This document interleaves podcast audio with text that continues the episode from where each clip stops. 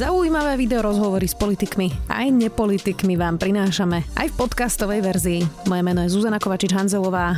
Vítajte pri relácii Rozhovory ZKH v audioverzii. SAS žiada Borisa Kolára, aby odstúpil z funkcie po tom, čo vyšlo najavo, že jeho diplomová práca je plagiát, ho vyzýva na odchod okrem SAS aj strana za ľudí. Boris Kolár reagoval na výzvu, že z funkcie neodstúpi a z koalície by musela odísť celá strana. Viac už s europoslankyňou za SAS Luciou Ďuriš Nikolsonovou. Vítajte. Ďakujem pekne za pozvanie. Pani Nikolsonová, tak ako to včera prebiehalo? Bolo to napäté alebo priateľské? No, treba povedať, že e, ja som bola už v pondelok na koaličnej rade, takže ja už som asi tak vedela, že kam aj pôjde to argumentárium e, pána Kolára. E, čo sa týka poslaneckého klubu slobody a solidarity, tak ja si myslím, že tam sme ukázali, že my sme stále hodnota nejakých zásad a nejakých princípov a že tu teraz odmietame e, deliť ľudí na našich ľudí a tých ostatných a podľa toho k ním e, prístupovať, keď sa ukáže takáto kauza, ktorá z môjho pohľadu je proste tá istá kauza, ktorú sme riešili pri Dankovi.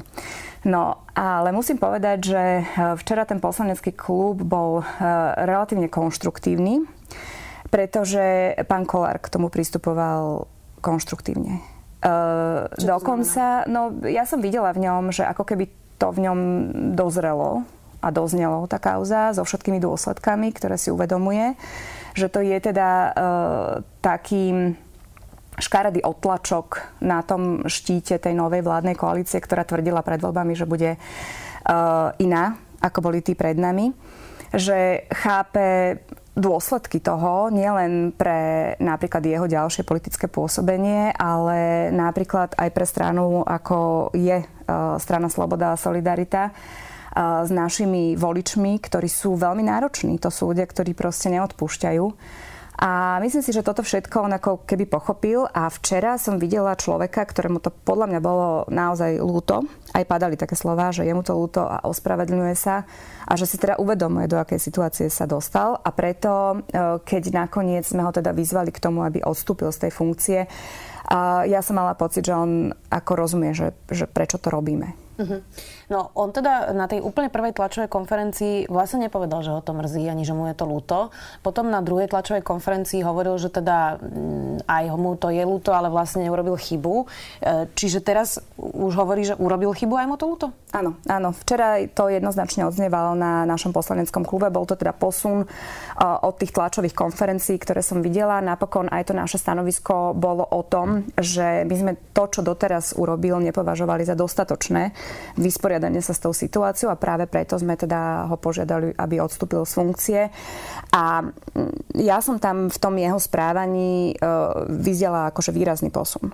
No on stále opakuje, že je to lege artis. Vlastne keď prichádzal včera na to vaše stretnutie, tak povedal, povedal že preverme všetkých alebo nikoho.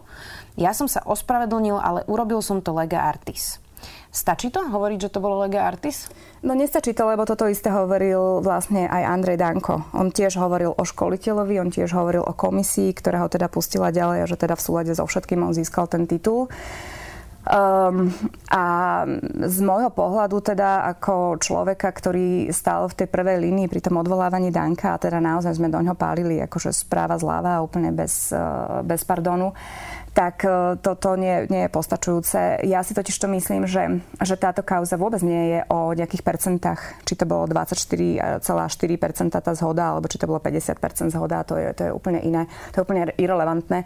Ja si myslím, že, že táto kauza je predovšetkým o tom, aby sme ukázali, že my sme naozaj iní, ako boli tí, tí pred nami a že vieme vyvodiť politickú zodpovednosť. No a ešte povedal jednu vec. E, ja potom nemám inú možnosť iba odísť z vlády, ja nemôžem iba odísť z postu predsedu parlamentu. Takže rozpadne sa koalícia? E, tá koalícia sa nemá prečo rozpadávať, to je strašne dôležité povedať, pretože všetci, vrátane za ľudí, vrátane uh, strany Sloboda a Solidarita si uvedomujú, že um, ten post predsedu parlamentu patrí jednoznačne sme rodina. My, my chápeme, že, že mať v parlamente ústavnú väčšinu prináša veľmi veľa výhod, akože o to je stabilnejšia tá koalícia, alebo teda mala byť. A nám ide naozaj len o výmenu, o vyvodenie politickej zodpovednosti vo vzťahu k Borisovi Kolárovi, nie vo vzťahu k hnutiu Sme rodina. A prakticky je na nich, e, akým spôsobom tú výmenu oni uskutočnia. I keď ste povedali, že ste mu teda e, dali tú výzvu na odstúpenie, on na to teda reagoval ako? No on povedal, že to rešpektuje. On povedal, že to rešpektuje a že chápe náš postoj. A ja som na ňom teda videla, že tam, tam nie tam Ale čo nie, sa bude diať, tá otázka, skôr to sa pýtam. No toto, toto je to, že uh, chvíľami sa aj ten náš klub začal ako keby zaoberať včera tým, že čo bude ďalej. A ja si myslím, že nie je na mieste riešiť, čo bude ďalej. Pretože teraz tá lopta je na strane uh, Borisa Kolára, teraz a, a jeho hnutia. Oni, to je teraz ich vnútorná záležitosť, ako vlastne náložia s, s touto situáciou a my nemáme prečo v tomto rozhodovať za, za nich. A situácia alebo akože akákoľvek otázka, ktorá sa začína, že ak, tak e, v tejto chvíli je predčasná. Hej, to proste tým sa budeme zaoberať, keď taká situácia nastane. A existuje x scenárov samozrejme teraz, ale Aký každým x? jedným... No tak, tak existuje, povedal. ja neviem, mimoriadná schôdza by mohla byť, hej, áno, mm-hmm. mohol, by, mohol by odstúpiť a mohol by dôjsť k výmene. A neviem, majú tam celkom slušný klan Pčolinských, je tam pani Pčolinská, ktorá je podľa mňa dáma, ktorej sa určite vzdelanie nedá uprieť a tak ďalej. Ale to sú vnútorné, strán, vnútorné veci, sme rodina, to už, to už nech si vyriešia oni. To je jeden scenár, druhý scenár je nejaká mimoriadná schôdza, povedzme, akože, čo ja viem, zo strany opozície. Ďalší scenár môže byť, ja neviem, rozšírenie programu štandardnej schôdze, ktorá sa začína, tuším, v pondelok a tak ďalej. Ale to sú všetko ak, to sú, to sú, to sú akože hypotézy. Lebo zatiaľ som nepostrehla, že uh, by, ja neviem, došiel niekto z opozície a povedal, že vyzbieral podpisy na to, aby sa konala mimoriadna schôdza. Ak taká situácia nastane, tak e, určite sa zvolá rokovanie mimoriadnej koaličnej rady a od toho sa bude všetko ďalšie odvíjať. Ako vy čítate, že Igor Matovič aj Boris Kolár, ale vlastne aj poslanci sme rodina kritizovali Andra Danka, je to v podstate naozaj principiálne to isté. Ba možno ešte trochu horšie, pretože to, čo urobil Andrej Danko, bolo pred 20 rokmi a toto bolo naozaj nedávno. Aj to sa už teda posunulo presne aj kultúra spoločnosti, aj to, že aké sú pravidla písania prác. No a Igor Matovič sa vlastne postavil na stranu Borisa Kolára, dokonca tak podpichol SAS aj za ľudí, že teda majú to vyriešiť ich ministri a teda vyriešiť, aby sa tie diplomy mohli odobrať a aby sa teda preverili ľudia kľudne aj spätne. Vy pôvodne pred voľbami ste hovorili, že SAS a Olano majú k sebe najbližšie, že ste blíz, blízki partneri, že tá opozícia vás tak ako keby spojila. A čo sa stalo teda? To je strašne veľa otázok v jednom. Tak skúsme si tak, roz, rozdeliť najprv, hej, že ja teda spolu s Borisom Kolárom, čo dnes vyznieva strašne paradoxne, sme stáli v tej prvej línii pri tom odvolávaní Danka. My sme mali spoločné tlačové konferencie, kde sme teda úplne jednoznačne hovorili, že taký przniteľ morálky ako Andrej Danko, ktorý teda bol preukazateľne plagiátor, nemôže zastávať funkciu druhého ústavného, najvyššieho ústavného činiteľa v krajine.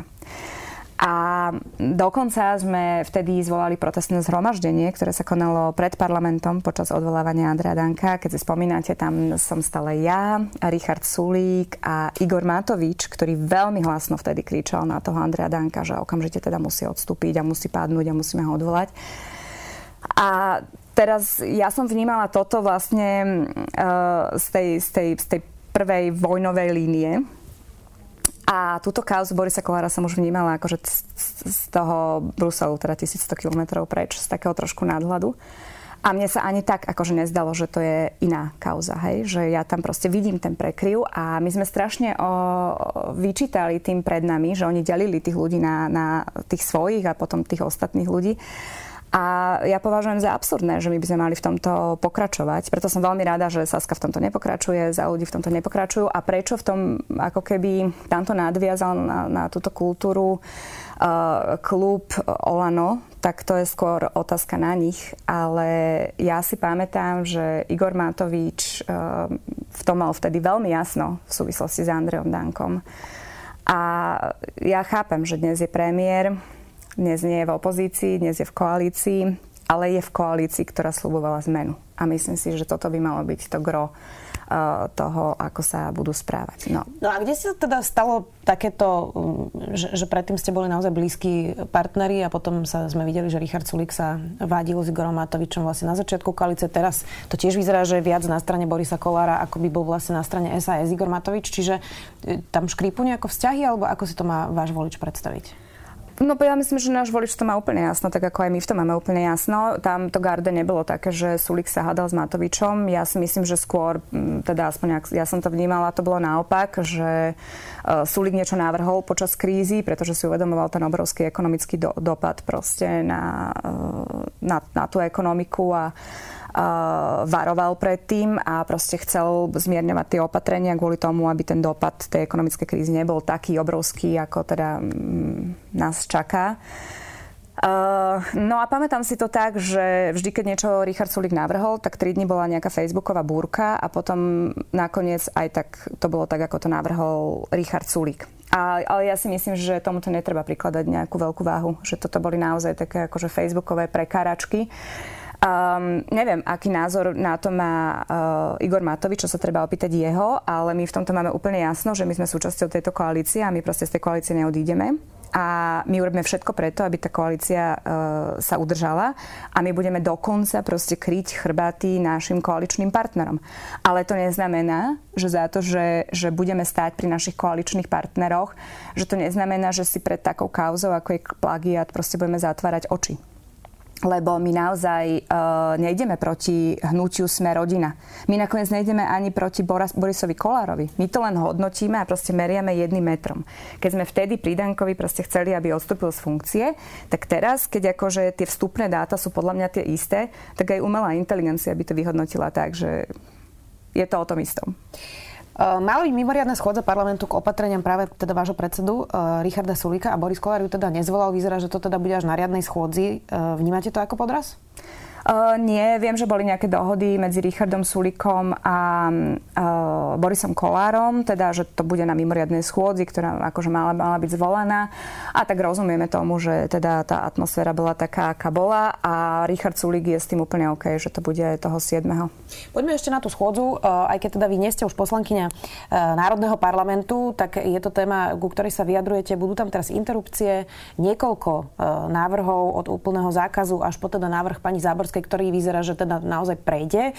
Tam sa teda hovorí, že má poberať žena matersku už počas tehotenstva, že sa vlastne tá doba, aby si to rozmyslela, že na predlží na 96 hodín, utajený pôrod, núdzové bývanie a tak ďalej a tak ďalej. Pozdáva sa vám tento návrh? Nie, vôbec sa mi nepozdáva, vôbec sa mi nepozdáva, že to vyťahujú, je to úplne umelo vytvorená téma. Žiadne dáta, žiadne fakty proste nenasvedčujú tomu, že tie interrupcie, ten počet interrupcií by narastal, že teda by to bola téma, ktorú by sme mali začať riešiť. Je to téma, ktorú používajú použila e, pani Záborská ľudia okolo nej len na také vlastné zviditeľnenie sa. Myslím si, že proste splácajú účty e, katolíckej cirkvi na Slovensku a myslím si, že s tým prichádzajú v čase, kedy proste, a to je fakt, akože traja z, z, zo štyroch e, koaličných partnerov sú konzervatívne ladení. To znamená, že je aká taká šanca, dokonca Slovensko je akože unikát, kde sa ešte aj, ja neviem, sociálni demokrati a všelijaké lavicové novotvary, ktoré teraz povznikali, proste tiež ťahajú do toho konzervatívneho konzervatívneho spektra, takže samozrejme využili, nie že využili, zneužili tú situáciu a proste idú to teraz riešiť. Ja za tým vidím, nevidím teda nič, iba nejaké vydieranie ženy. Žena, ktorá sa rozhodne ísť na interrupciu, to je vždy veľmi vážne rozhodnutie. Ide na tú interrupciu nie kvôli tomu, že či poberá alebo nepoberá peniaze počas tehotenstva to je, to je veľmi bolestivé rozhodnutie, na konci ktorého je proste jedna, jeden veľmi bolestivý úkon, s ktorým sa tá žena vysporadúva strašne dlho vo svojom živote. Toto všetko si proste, myslím si, títo katotalibansky uvažujúci uh, politici neuvedomujú a chcú prijať legislatívnu zmenu, ktorá je podľa mňa iba prvým krokom inak, uh, aby čo najviac jednoducho vydierali tie ženy, ktoré z rôznych dôvodov, z rôznych veľmi vážnych dôvodov sa rozhodnú podstúpiť tú interrupciu. Nie je ale pravda to, čo hovorí Anna Záborská, že my vlastne dnes ani nevieme, prečo ženy chodia na interrupciu a že možno niektoré, niektorým by sme vedeli pomôcť, možno tam naozaj sú dôvody ekonomického charakteru, ale nepoznáme teraz vlastne, že, že prečo chodia No, na ja by som chcela, viete, viete, akože to je o tom, že keď už niečo predkladám, tak musím to mať podložené nejaký, nejakými dátami, hej? A, a, a t- pani Záborská tie dáta proste nemá. Takže, no ale tak OK, vychádzajme, ako ja neviem, nemyslím si, že v tomto sme nejaký akože svetový unikát, hej. Keď sa pozriete na, na krajiny, ktoré zbierajú akože tie dôvody, pre ktoré ženy idú na interrupciu, drva väčšina tých dôvodov sú sociálne dôvody. Ale nie je také, že ona bude teraz po, poberať peniaze počas materskej. Tam sú veľmi vážne dôvody. Častokrát ona je, mm, tam je domáce násilie napríklad. Hej, ktoré, to je ďalšia vec, napríklad, o ktorej my nezbierame štatistiky kvôli tomu, že sme neprijali teda e, istambulský dohovor a podobne. Takže mm, ja by som očakávala od zákonodarcov, že budú riešiť problémy, ktoré sú naozaj problémami a my predsa máme dáta minimálne o tom, že u nás uh, klesá ten trend interrupcií, klesá počet interrupcií akože každoročne. To znamená, že tam ako keby tam nie je naozaj čo riešiť. Čo by som očakávala od, od zodpovedných zákonodarcov, to je napríklad to, že sa pozrú na krajiny, ktoré sú v tomto ešte ďalej, ktoré majú napríklad najnižší počet interrupcií, takou krajinou je napríklad Belgicko. A tam je úplne jednoznačne dokázané na základe dát, že ten počet interrupcií sa rapidne znížil, keď zaviedli e, povinnú sexuálnu výchovu na školách a keď sprístupnili antikoncepciu pre všetky sociálne vrstvy obyvateľstva. Toto je podľa mňa akože slovo do boja, ktoré sa opiera o nejaké e, fakty a štatistiky a poďme sa o tomto baviť. Nechceme interrupcie, akože urobme tie dva kroky, ktoré pred nami už robili iné krajiny a ktoré nám dnes môžu takto ponúknuť čísla, že pozrite sa, ako to funguje. Pani Záborská v relácii na telo, kde ste sedeli aj vy a diskutovali ste spolu, nevedela povedať, či do konca toho volebného obdobia predloží ešte nejaké sprísnenie alebo zákaz interrupcií. A nevylúčila to teda ani. Očakávate, že ešte počas týchto 4 rokov príde taký návrh? Áno, očakávam. Myslím si, že toto je, toto je prvý krok, ktorým si tak akože testujú terén a myslím si, že ten, ten trend bude pokračujúci. Pretože čím bližšie budú k voľbám, tak samozrejme tým viac sa cez toto budú chcieť, budú chcieť zviditeľňovať a prihovárať sa ako keby svojim voličom. Problém je, že ako na konci si to naozaj odnesú, odnesú ženy, ktoré podľa mňa aj tak každá jedna žena pred tou interrupciou je proste pred veľmi vážnym rozhodnutím. Ešte jednu tému otvorila Anna Záborská a to je umelé oplodnenie. Ona vlastne hovorí, že nechce, aby sa to preplácalo zo zdravotného poistenia. Keby toto priniesli na koaličnú radu, prejde to cez SAS? Určite nie. Tak to asi nemusíme ani Určite debatovať. To, to bez debaty. Ešte jednu tému som s vami chcela rozobrať. Uh, Slovensko dostane niekoľko miliard na uh, pokr- vlastne, aby popreli sme tú krízu uh, koronavírusu, ekonomickú, má to teda pomôcť, ale debatujeme o tom, že na čo sa majú tie peniaze použiť. Vy si myslíte čo? Sú to naozaj školstvo, zdravotníctvo, inovácie? Toto je to, čo, s čím súhlasíte? Veda, výskum, jednoznačne. Tie, ako my, my reálne akože za, zaostávame v, v, týchto, v týchto oblastiach. Uh, tých peňazí bude toľko, že my, my sme v živote nevyčerpali z tých euro peňazí ani petinu z toho, čo nám teraz príde. Treba si uvedomiť, že nám príde, že 15 miliard eur, 10 miliard uh, vo forme grantov, 5 miliard vo forme pôžičiek a to je obrovská výzva, aké sme doteraz nečelili a my sme naozaj veľmi slabí v tom čerpaní aj v porovnaní s ostatnými štátmi. Myslím si, že je to preto, lebo my na každého potenciálneho príjimateľa eurofondov pozeráme ako na zlodeja a to je preto, lebo my sme doteraz neboli e, schopní sa vysporiadať s korupciou spojenou s eurofondami cez napríklad nezávislé orgány činné v trestnom konaní a tak ďalej, čo je úplne iná kapitola. My, my akože riešime dva v jednom, my sa chceme vysporiadovať s korupciou, takže my to tak zošnurujeme, že potom nikto sa nedostane k tým eurofondom. A toto by som povedala, že týmto sú nainfikovaní zamestnaní hlavne úradníci na, na ministerstvách. A, to je najťažšia úloha, ktorá momentálne stojí, či pred Veronikou Remišovou, Richardom Sulikom, proste vládou ako takou že zmeniť tú paradigmu tých svojich úradníkov alebo vymeniť tých úradníkov, ktorí to chcú proste takto šnurovať, lebo my to budeme musieť minúť. A najlepšie je to minúť do oblastí, do reforiem, ktoré nám v horizonte nejakých rokov e, vrátia tie peniaze naspäť, tak aby to tie nástupnícke generácie naše mali z čoho splácať. No a to je určite veda, výskum, inovácie, e, digitalizácia, automatizácia pracovného trhu, školstvo bez pochyby a zdravotníctvo, o tom sa nemusíme ani baviť. Tak uvidíme, ako to dopadne, ako sa to tejto vláde podarí. Ďakujem, že ste si našli čas. Dnes to bola europoslankyňa za SAS Lucia Ďuriš Nikolsonová. Ďakujem pekne za pozvanie. Počúvali ste podcastovú verziu relácie Rozhovory ZKH. Už tradične nás nájdete na streamovacích službách, vo vašich domácich asistentoch, na Sme.sk, v sekcii Sme video a samozrejme aj na našom YouTube kanáli Denníka Sme. Ďakujeme.